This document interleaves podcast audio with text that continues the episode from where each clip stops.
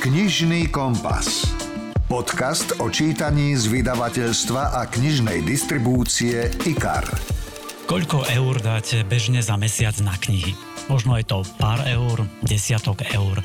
Veľkí milovníci čítania aj viac ako stovku, ale viete, koľko dal Bill Gates za jednu konkrétnu knihu pred viac ako 20 rokmi? Bolo to takmer 31 miliónov dolárov. Áno, za jednu jedinú knihu. No, Bill Gates si to môže dovoliť. Išlo o originálny rukopis od Leonarda da Vinciho s názvom Codex Lester. 72-stranový rukopis obsahuje Leonardové náčrty a predstavy o témach ako astronómia, botanika, mechanika, matematika či architektúra. Rukopis vznikol niekedy v rokoch 1506 až 1510. My vám nebudeme odporúčať takéto drahé knihy, na tie naše knižné typy vám postačí pár eur a verím, že si vyberie každý. Vítajte pri počúvaní knižného podcastu, moje meno je Milan Buno. V tejto epizóde budete počuť Rozhovor o africkej divočine s novinárom a cestovateľom Mikulášom Sliackým aj o jeho cestopise Pekelný raj. Už to tam asi tak dlho nevydrží, ale ešte tam stále žijú pôvodné kmene, ktorých je tam veľmi veľa, okolo 60. Každý kmeň má svoju vlastnú reč, každý kmeň má svoju vlastnú kultúru a sú ešte autentickí. Dáme vám tipy na silný príbeh z druhej svetovej vojny, potešíme všetkých milovníkov psov a keďže sa blíži škola, prezradíme, ako prežiť škôlku. Zaspomíname si na jedného z najobľúbenejších hercov, ktorý aj veľmi zábavne písal a vytvoril pre nás čučoriedky. No a Jozef Karika vám predstaví svoj nový thriller, ktorý nedávno dopísal. Rozhovor zo zákulisia kníh. Ak máte radi knižné cestopisy, určite tento najnovší si pri najbližšej návšteve knihkupectva minimálne prelistujte a verím, že s ním prejdete aj k pokladni. Volá sa Pekelný raj a jeho autorom je novinár Mikuláš Sliacky. Vítajte. Ďakujem. Tento cestopis má podtitul Potulky africkou divočinou. Je tam, myslím, 11 krajín, je tam Etiópia, Tanzánia, Kenia, Rwanda, Uganda a tak ďalej, tak ďalej. Čo znamená tie potulky? Že žiadna cestovka, žiadne klasické miliónkrát prejdené miesta, ale naozaj tá vaša trasa? Z pravidla áno. Keďže som si ja oblúbil osobitne Afriku, a najmä teda subsahárskú Afriku, to znamená južnejšie od púšte Sahara, tak ja som sa snažil vyhľadávať a to sa snažím celý život, e, vyhľadávať také destinácie, také miesta, kde ešte civilizácia úplne neprenikla, ktoré ešte civilizácia, ako sa povie, nezvumplovala a kde ešte príroda je v tom správnom stave divočiny a kde sú ešte autentickí ľudia. E, nezaujímajú ma mesta, nezaujímajú ma nejaké veľké aglomerácie, ale zaujíma ma príroda, zvieratá a ľudia, ktorí v tej prírode žijú. Vy ste precestovali celý svet, mám pocit, že len okrem Antarktídy, Hej. ale tú Afriku máte najradšej asi práve kvôli tomu, že je tam tá divoká, nesputaná príroda, tí úžasní ľudia. Ešte áno. Ešte, ešte áno a vy vlastne to vyhľadávate. Ktoré z tých krajín, ktoré som spomínal, ich tam myslím, že 11, vo vás zanechali také najsilnejšie dojmy? No, každá mala niečo do seba, niečo zaujímavé, ale ta, za, také, za také špičkové zážitky by som považoval Botswanu a to je moje putovanie po delte Okavango, to je vnútrozemská delta, dá sa povedať, že je to ešte posledný naozajstný raj zvierat, E, ktoré sa tam vyskytujú v svojej pôvodnej nefalšovanej podobe a v nefalšovanom prostredí. Mm-hmm. Čiže asi tak Botswana, no a potom ešte etiópska, juhoetiópska rieka Omo, už je pomerne legendárna a už to tam asi tak dlho nevydrží, ale ešte tam stále žijú pôvodné kmene, ktorých je tam veľmi veľa, okolo 60. Každý kmeň má svoju vlastnú reč, každý kmeň má svoju vlastnú kultúru a sú ešte autentickí. Mm-hmm. Ja som tú knihu čítal ešte ako rukopis a teraz druhý raz, keď vyšla aj s tými mm-hmm. fotografiami a naozaj sú tam úžasné zážitky, či už to najväčšie putovanie štvornožcov na svete, Masajovia, bečuanské slony a ich taký ten ochranársky e, cit pre rodinu alebo najväčší sopečný kráter na svete. Tak pridajte ešte nejaký takýto úžasný zážitok, trošku nás navnatte. No, pre mi schádza na rozum Namibia. To je úžasná vec tam, ktorá sa nikde inde na svete nevyskytuje a to je púšť Namib. Uh-huh. To je púšť, ktorá sa ťahne od severu na juh, popri pobreží a vlastne oddeluje pobrežie od e, vnútrozemia. No tá púšť je absolútne suchá, je to najsuchšia púšť na svete.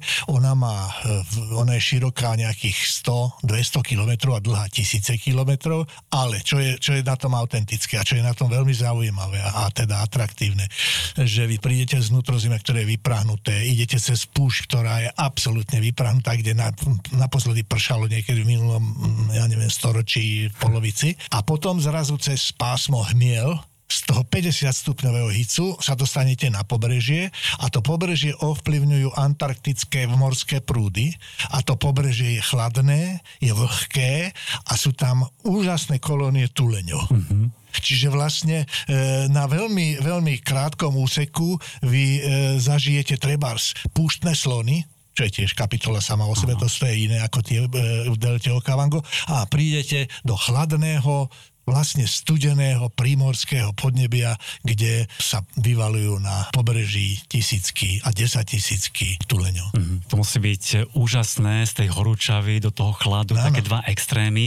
A v tej Namíbi, spomínam si, že robili niekde tie cesty, ktoré neboli z asfaltu, z betónu, z ničoho, ale len také ano. prírodné a to ano. je tam, hej? Oni, oni keďže majú výhodu, pretože tam neprší. Ano. Tam neprší, čiže oni vlastne urobia cestu tak, že zvalcujú pies piesok, na to e, napumpujú a polijú to morskou slanou vodou. Tá voda samozrejme e, sa vyparí a ostane solná, solný základ. Taká krusta, a to spravia, krusta, mm-hmm. a to spravia niekoľkokrát a majú takú diálnicu, že jedna radosť, môžete po nej ísť stovkou, jeepom a naozaj, že, e, no lebo nezaprší, keby zapršalo. To by bol problém. To by bol problém, to by mali jamy teda ako u nás na okreske. To je úžasné, to je v Namibii. Inak ešte ma veľmi zaujalo, ja som obrovský fanúšik Queenu Freddyho Mercuryho mm-hmm. a v Zanzibare tam ste písali o tej štýlovej reštaurácii Freddyho Mercuryho, tak ja som mal hneď chuť tam zájsť, sadnúť si, vypiť pohárik a na počasť Freddyho Mercuryho.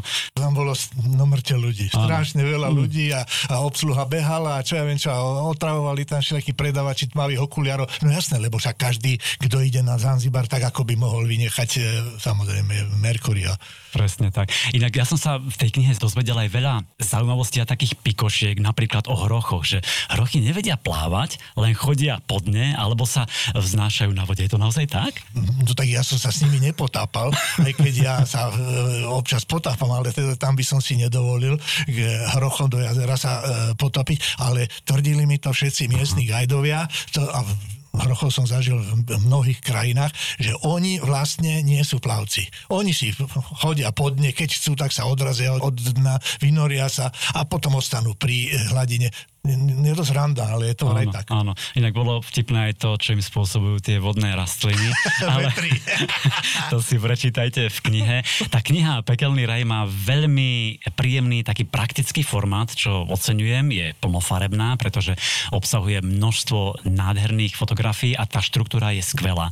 Sú tam krátke kapitolky, príbehy, doplnené tými úžasnými fotkami a tiež takými infoblokmi, kde je ku každej krajine zo pár zaujímavostí, faktov. No tak keď už niečo vypustím z rúk, tak by to snáď malo nejako vyzerať. A mali ste takúto predstavu o tejto štruktúre už hneď na začiatku, že takto bude vyzerať tá kniha? Myslím si, že áno. Ja len dúfam, že aj tie jednoduché informácie, že tiež si nájdú e, cestu k čitateľovi, lebo je to vlastne aj určitý vzdelávací moment tam, no, lebo, lebo kdože, kdože vie, že v Ugande, aké zvieratá tam žijú, čo je tam najrozšírenejšie, a, takže proste, mm. e, či, čím je to unikátne tamojšia príroda. Čiže to si tiež ako cením ja ako autor. Áno, určite nie sú to tie encyklopedické informácie, čo nájdete všade, ale ne. naozaj ste vypichli tie zaujímavosti. Ja, ja som kedy si sledoval a čítal cestopisy neviem, Zigmunda Hanzelku, milujem Michaela Palina, sledujeme do produčstva Bera Grillsa. Vy ste mali nejaké neviem, vzory, ktoré vás nakopli, posúvali, cestovateľa, ktorých ste sledovali? No, už ste spomenuli. Zigmunda Hanzelka. Zigmunda, to sa čudujem, že vzhľadom na vek, e, že ste ešte... Ja len tak mlado vyzerám. Zachytili. zachytili. No, Zigmunda Hanzelka, tak to boli vlastne ľudia, to boli cestovatelia z Čiech, ktorí chodili s Tatrovkou a vybavili si proste, že, ich, že mohli chodiť po svete ako reklamné jazdy, no a písali odtiaľ, mali schopnosť písať a písali odtiaľ krásne reportáže, no a to boli pre mňa, proste to boli pre mňa prvé kontakty mm-hmm. so svetom. Hej, e, čiže, lebo to bolo za hlbokého sociku. Áno. No a ja som si zaumienil ešte ako malý chalan, že budem cestovateľ. No lenže potom som zistil, že za sociku tudy cesta nevede, to sa každému nepodarilo a to sa nepodarilo takmer nikomu. Nož takže potom, keď sa otvorili hranice, tak som si to snažil som sa to snažil dobehnúť, mm-hmm. to, čo som zameškal, lebo to najprv som chodil po Slovensku a po Československu a po, ja neviem, po socdem štátoch. No a potom ešte, pokiaľ ide o t- túto literatúru, tak som miloval samozrejme e, horolezeckú literatúru, mm-hmm. pretože dosť som lozil po horách e, za mladí, však ešte aj teraz sem tam vyleziem s vyplazeným jazykom na nejaký kopec, ale tak to boli e, naši himalajisti a e, ich cesty k 8 tisícovkám, ktoré ma tiež e, veľmi inšpirovali. Tak skvelé, určite si prečítajte aj tieto cestopisy, čo sme spomínali, ale v tejto knihe Pekelný raj od Mikuláša Sliackého je naozaj veľa zaujímavých tých príhod, fotografií a mňa zaujíma, že či z tých ciest nosíte aj nejaké artefakty, nejaké predmety, e, ktoré by vám potom pripomínali tú cestu, alebo už ich máte naozaj tak veľa, že už radšej nie? Ak idem z nejakej krajiny domov, tak obyčajne si kúpim tričko, a e, to, to, to je okolo takých 20 dolárov vždycky niekde, to už je jedno kde, tak určite nie v divočine, ale v nejakej už civilizácii, niekde na letisku a nejakú masku. To znamená nejakú drevenú, vyrezávanú, pokiaľ možno autentickú, nie na nejakých veľkých trhoch, ale od nejakého decka, alebo od nejakého v nejakej dedine zapadnuté, od nejakého človek, človečika, ktorý si tam niečo stružlí. Čo aj podporíte trošku. No, áno, takže to je jediné, čo si ja mm-hmm. donesiem. A okrem toho kopu fotiek a kopu zážitkov. Áno. Vy ste vyštudovali, myslím, že psychológiu mm-hmm. však. Potom teda ste hlavne známy novinár, žurnalista. Myslím, že ste e, boli šéf redaktorom časopisu Roháč, robili ste v Pravde, uh, kde ešte HNK a tak ďalej.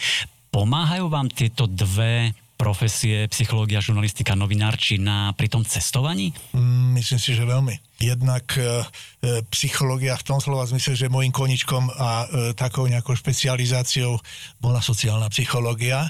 To znamená e, o tom, ako ľudia reagujú, aké sú ich vzťahy medzi, medzi ľudské mm-hmm. a mhm. podobné veci. Samozrejme v rámci toho aj nejaká, nejaké tie antropologické znalosti alebo záujmy.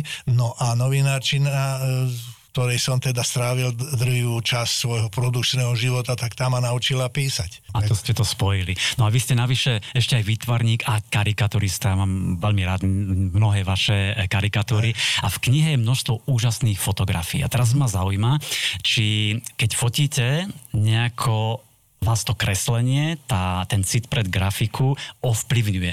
No nejaký, možno tam nejaký vzťah existuje, najmä už potom pri postprocese, keď už človek e, robí výrezy, keď už robí nejaké Aha. E, zdokonalovanie tej fotky e, a úpravu tej fotky, tak tam určite nejaký ten vytvarný zmysel existuje. Aj pri tom, že ako zamerať vlastne ten objektív. Mhm. Že, lebo keď to niekto ten cit nemá, tak síce urobí možno technicky kvalitné fotografie, fotografie, ale po estetickej a výtvarnej stránke nie sú dokonalé.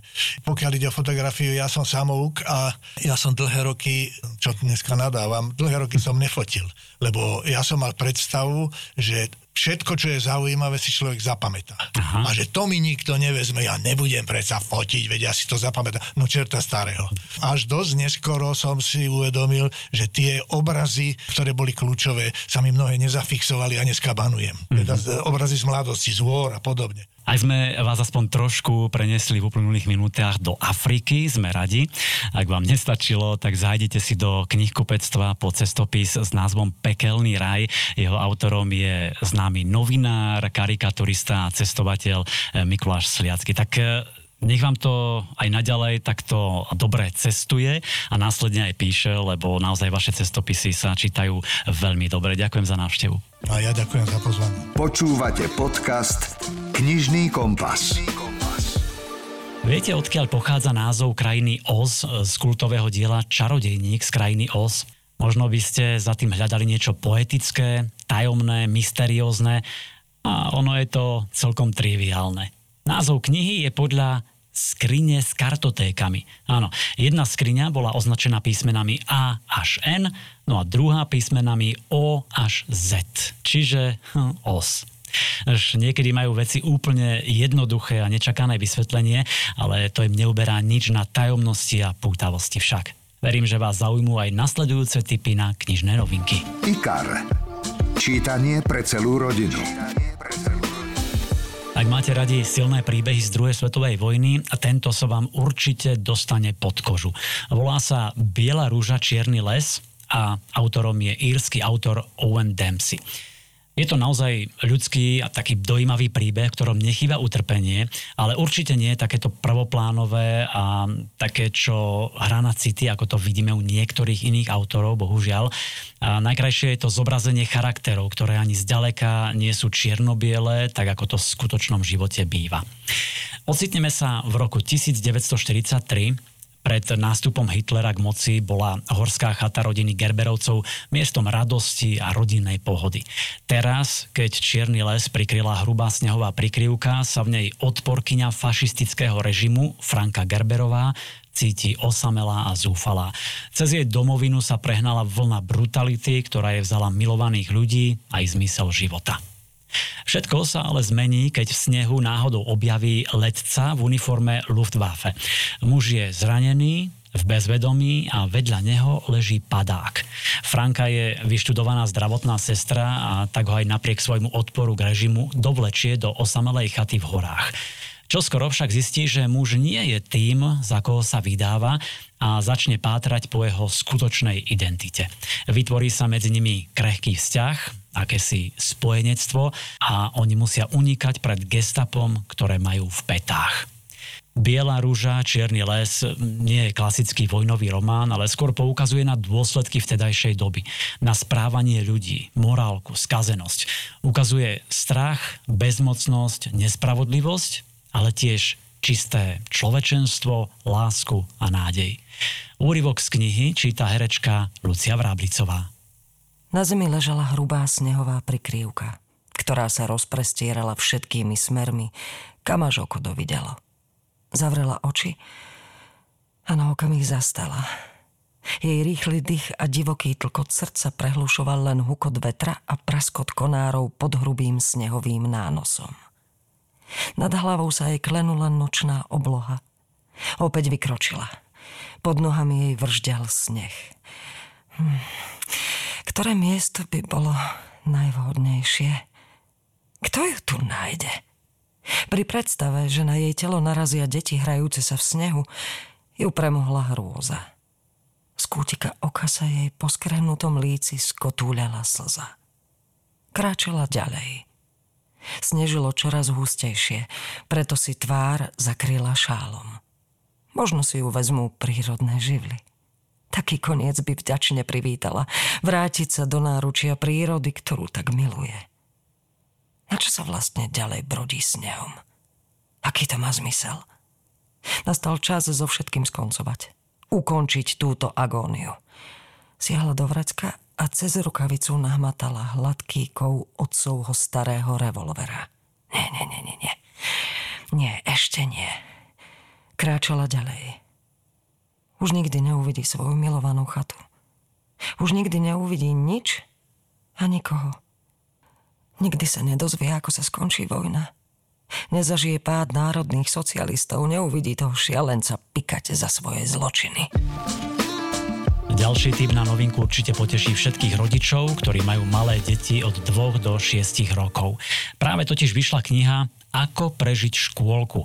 Výborná príručka s množstvom dobrých rád a typov. Ono medzi tým druhým a šiestým rokom prechádzajú deti viacerými zásadnými premenami. Zároveň sa však každé rozvíja v rozličných smeroch rozdielným tempom, takže o to viac sa im treba venovať, podporovať ich, správne na ne reagovať. Táto kniha vám pomôže obstať v tomto období plnom fantázie, citových kotrmelcov a veľkých zmien. Možno sa občas objavia aj slzy, hnev, malé boľačky, ale určite vám toto detské obdobie utkvie navždy v pamäti. Ako tvrdí autorka, tieto rozhodujúce roky tvoria základ všetkého, čo sa dieťa musí o živote naučiť. 5-ročný drobec je ešte úplne otvorený a nepredpojatý, celkom ako nepopísaný list. Preto mu nikdy nepovedzte, že toto a tamto sa takto nerobí, alebo že niečo vôbec nevyzerá pravdepodobné. Deti v tomto veku sa pri svojich činnostiach ustavične stretávajú so životnými múdrosťami. Tak im umožnite tieto skúsenosti získať, vezmite ich za ruku a ak vám to dovolia, vstúpte na palubu ich lode. To, čo sa deti v tomto období učia, im poskytuje potrebnú výzbroj, aby sa v budúcnosti vyrovnali s porážkami a so stratami. A jedného dňa preskúmali, či sú ich sny realistické. Takže ak máte deti v tomto škôlkarskom veku, alebo sa doň blížia, odporúčam novinku Hedvig Montgomeryovej Ako prežiť škôlku. Dozviete sa, ako sa starať o vzťah so svojim dieťaťom, ako stanoviť hranice a ukázať dôsledky, prečo sa oplatí prehodnotiť niektoré vzorce správania, ako dať dieťaťu slobodu a nebáť sa pri tom. No a tiež vám autorka poradí, čo robiť, keď nastane kríza, rozoberá témy ako spánok a strava v škôlke, sociálne siete a digitálne médiá, striedavá starostlivosť či súrodenecké hádky. Príroda. Fauna, flóra a životný štýl. Ak máte doma psieho miláčika, túto knihu musíte mať. Pretože vám prezradí, prečo a ako vás váš pes miluje. Kniha má krásny a vystižný názov. Pes je láska. Jej autorom je Clive Wynne, ktorý ako odborník na psie poznávacie schopnosti publikoval v prestížnych odborných periodikách ako Psychology Today, New Scientist, eh, aj v novinách New York Times. Účinkoval tiež v dokumentárnom seriáli National Geographic Explorer.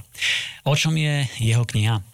O láske psom a psej láske vernosti k vám. O tom, ako si ešte viac vychutnávať lásku vášho domáceho miláčika, ako si ceniť, ako rozpoznávať aj najjemnejšie zvyky vášho psíka, ktorý vám chce dať najavo lásku.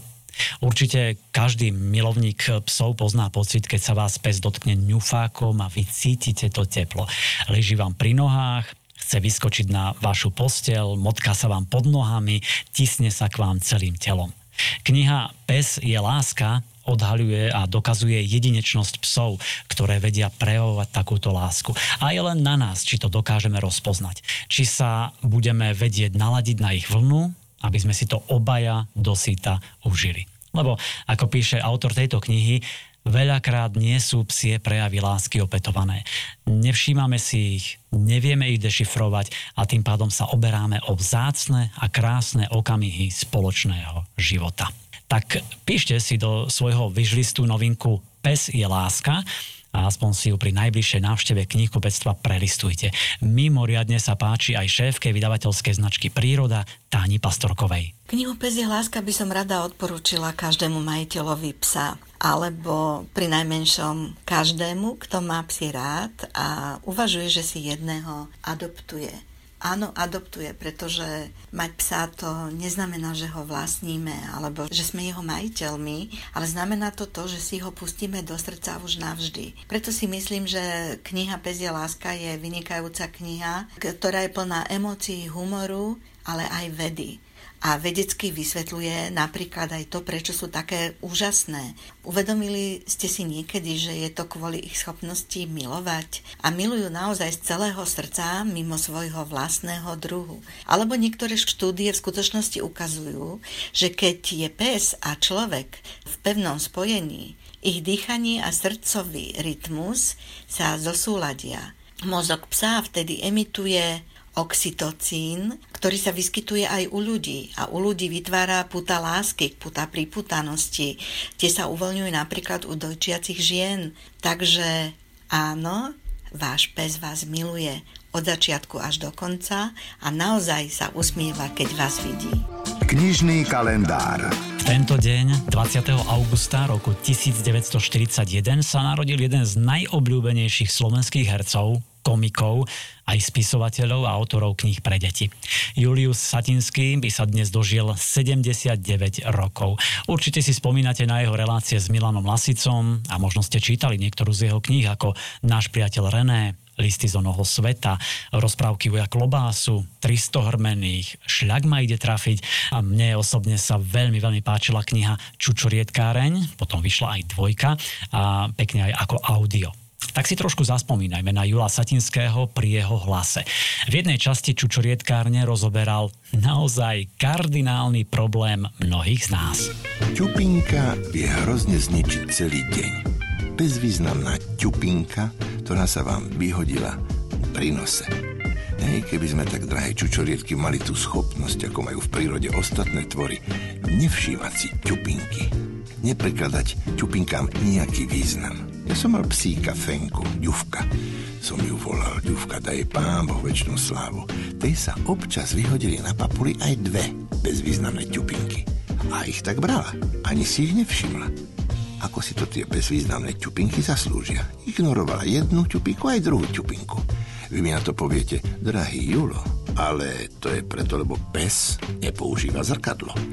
Nehádam sa. Možno máte pravdu, čičorietky. Psi všeobecne od prírody nechápu princíp zrkadla. Kto vie, či sa v zrkadle vôbec vidia? Teda zrkadlo ich odzrkadluje. Ale psi sa nevidia, alebo nevnímajú, že by to bolo možné. Je. Keby sa pes v zrkadle naozaj videl, určite by aspoň trochu zosmutnil. Aj jedna ťupinka na tvári je priveľa, a nie to ešte dve.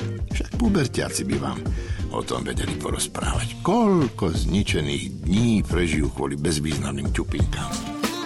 Počúvate podcast Knižný kompas. V predchádzajúcom podcaste vám Lucia Sasková a Jozef Banáš prezradili, o čom budú ich knihy, ktoré vyjdú túto jeseň.